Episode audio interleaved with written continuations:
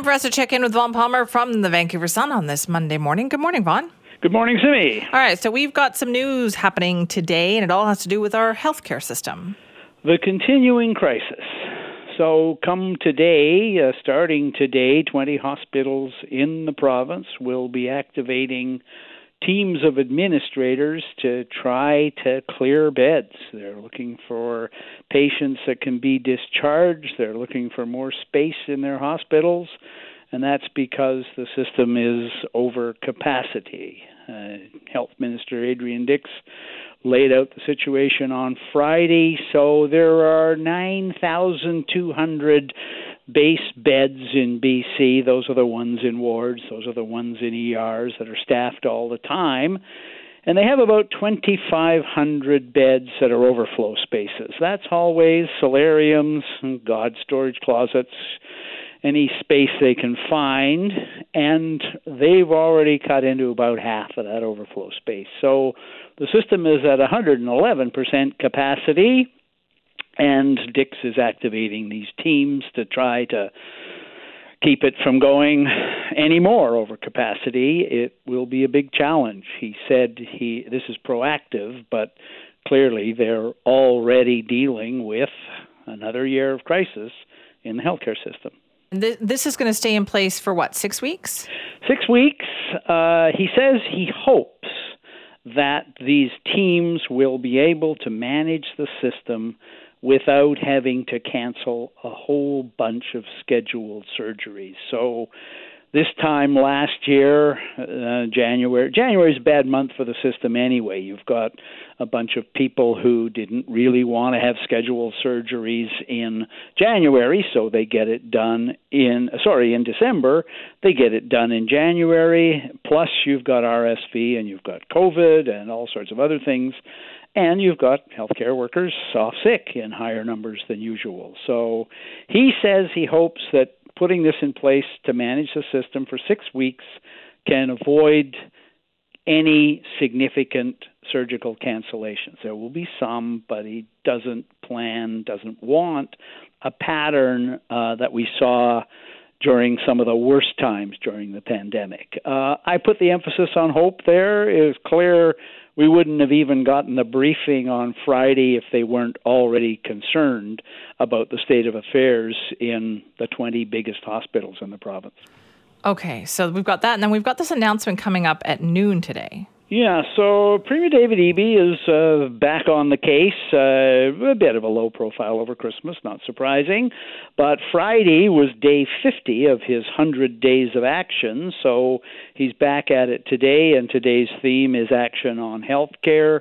We're told to expect another statement about improvement in capacity uh, in long-term care, so more facilities, more staffing, I assume, and also a statement on recruitment of nurses. So the government last fall already announced that it was going to work harder to expedite approval of, for, of nurses with foreign credentials and work more quickly to upgrade credentials where that was needed. So that's the theme today. Uh, we'll see how much news there is in it.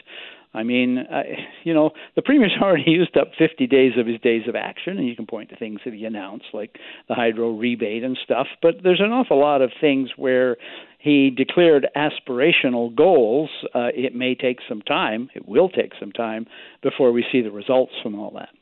Okay, and, and when we talk about the Health Minister Adrian Dix, he's also been pretty vocal when it comes to talking about the federal government. Yeah, he took a real shot at Ottawa on Friday. So the B C government has been reluctant to take too many shots at the federal government for a couple of reasons. One, they need a lot of stuff from Ottawa, and they try to get along with uh, the Trudeau government.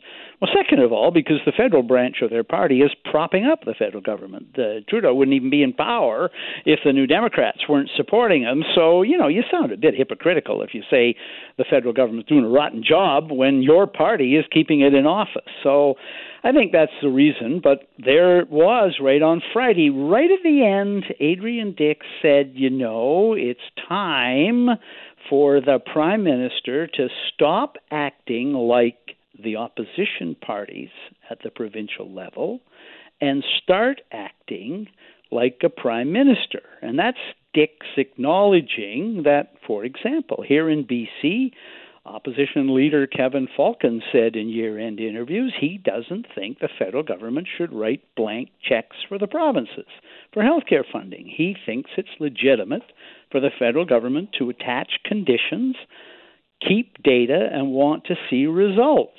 Falcon's view is if you just write blank checks to the provinces for more healthcare funding, you're going to get the same system all over again. So that's the opposition leader view here in B C. And uh, Adrian Dix is basically saying, stop acting like Kevin Falcon here in B C and start giving the province the money it needs to upgrade the system, recruit more doctors, expand capacity, and do all the other things that you need to do to face uh, an aging population. I find it interesting that he's kind of taken this on because his language on this is stronger than what we've heard from Premier David Eby. Yes, it is stronger. Even John Horgan, who used to grumble a lot on this issue, has been careful. But, you know, I think, and we talked about this on Friday, Simi, I think you're starting to see the B C government running out of patience with Ottawa on a number of files. So Ravi Kahlon said last week, you know, the federal government is allowing all this immigration, and he doesn't oppose it. Kahlon doesn't. But he said they really should start funding housing on the basis of the provinces that are getting all the immigration.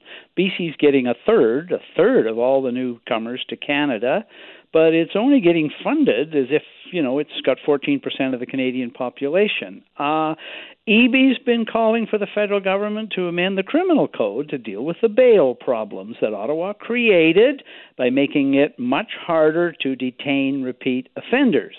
Uh, Eby called on the federal government to do more to fight money laundering. Little action there. So I think that's a theme, Simi, for twenty twenty-three, is how far will the New Democrats go in criticizing the government that their party is keeping in power in Ottawa.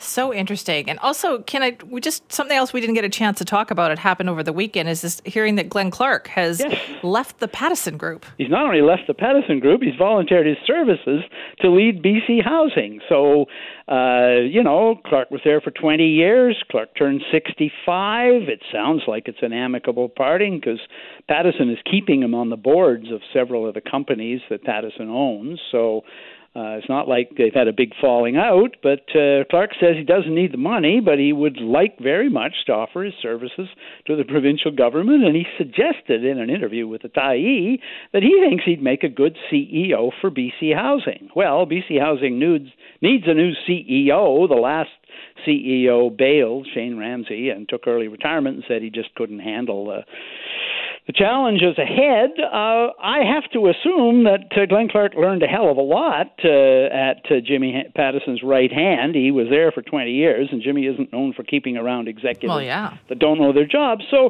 maybe he does have an awful lot to contribute on B C Housing. And I mean, it's really interesting that he's basically out there saying, hey, uh, B C Housing's in trouble. I think I could help get some housing built, and uh, I think I'm your guy to do this. So that... Uh, yeah, I, so is he applying for the job? Is he publicly applying for it? Well, pretty much. You know, he's saying that he named it. He said B C Housing, uh, you know. Uh, so you got Joy McPhail running B C Ferries, and uh, you could have uh, you could have another uh, veteran New Democrat, uh, Glenn Clark. He's kept his party membership, continued all the time he was working for Pattison to, you know, support the N D P and all that. So, uh, yeah, I have to think he would bring a lot of insight to that job. I have to think that the government could do worse. In fact, I think you could argue the government has done worse on some of its appointments. So uh, I, it'd be really interesting to yeah. see. Now, the one thing you got to say, Simi, is the private sector, as Glenn Clark knows, is very different from the public sector. And Clark is not a patient man, and he I don't know whether he has the sensitivity to run a public crown corporation with as many conflicting issues and as many conflicting stakeholders as B C Housing. So that would be fascinating to watch if he stepped in there and how much of a learning curve he'd be climbing to return to the public sector. Oh, I have a feeling we're going to talk more about that coming up oh, in yeah. the future. Thanks yeah, no, so much. Great. Yeah, it is so entertaining.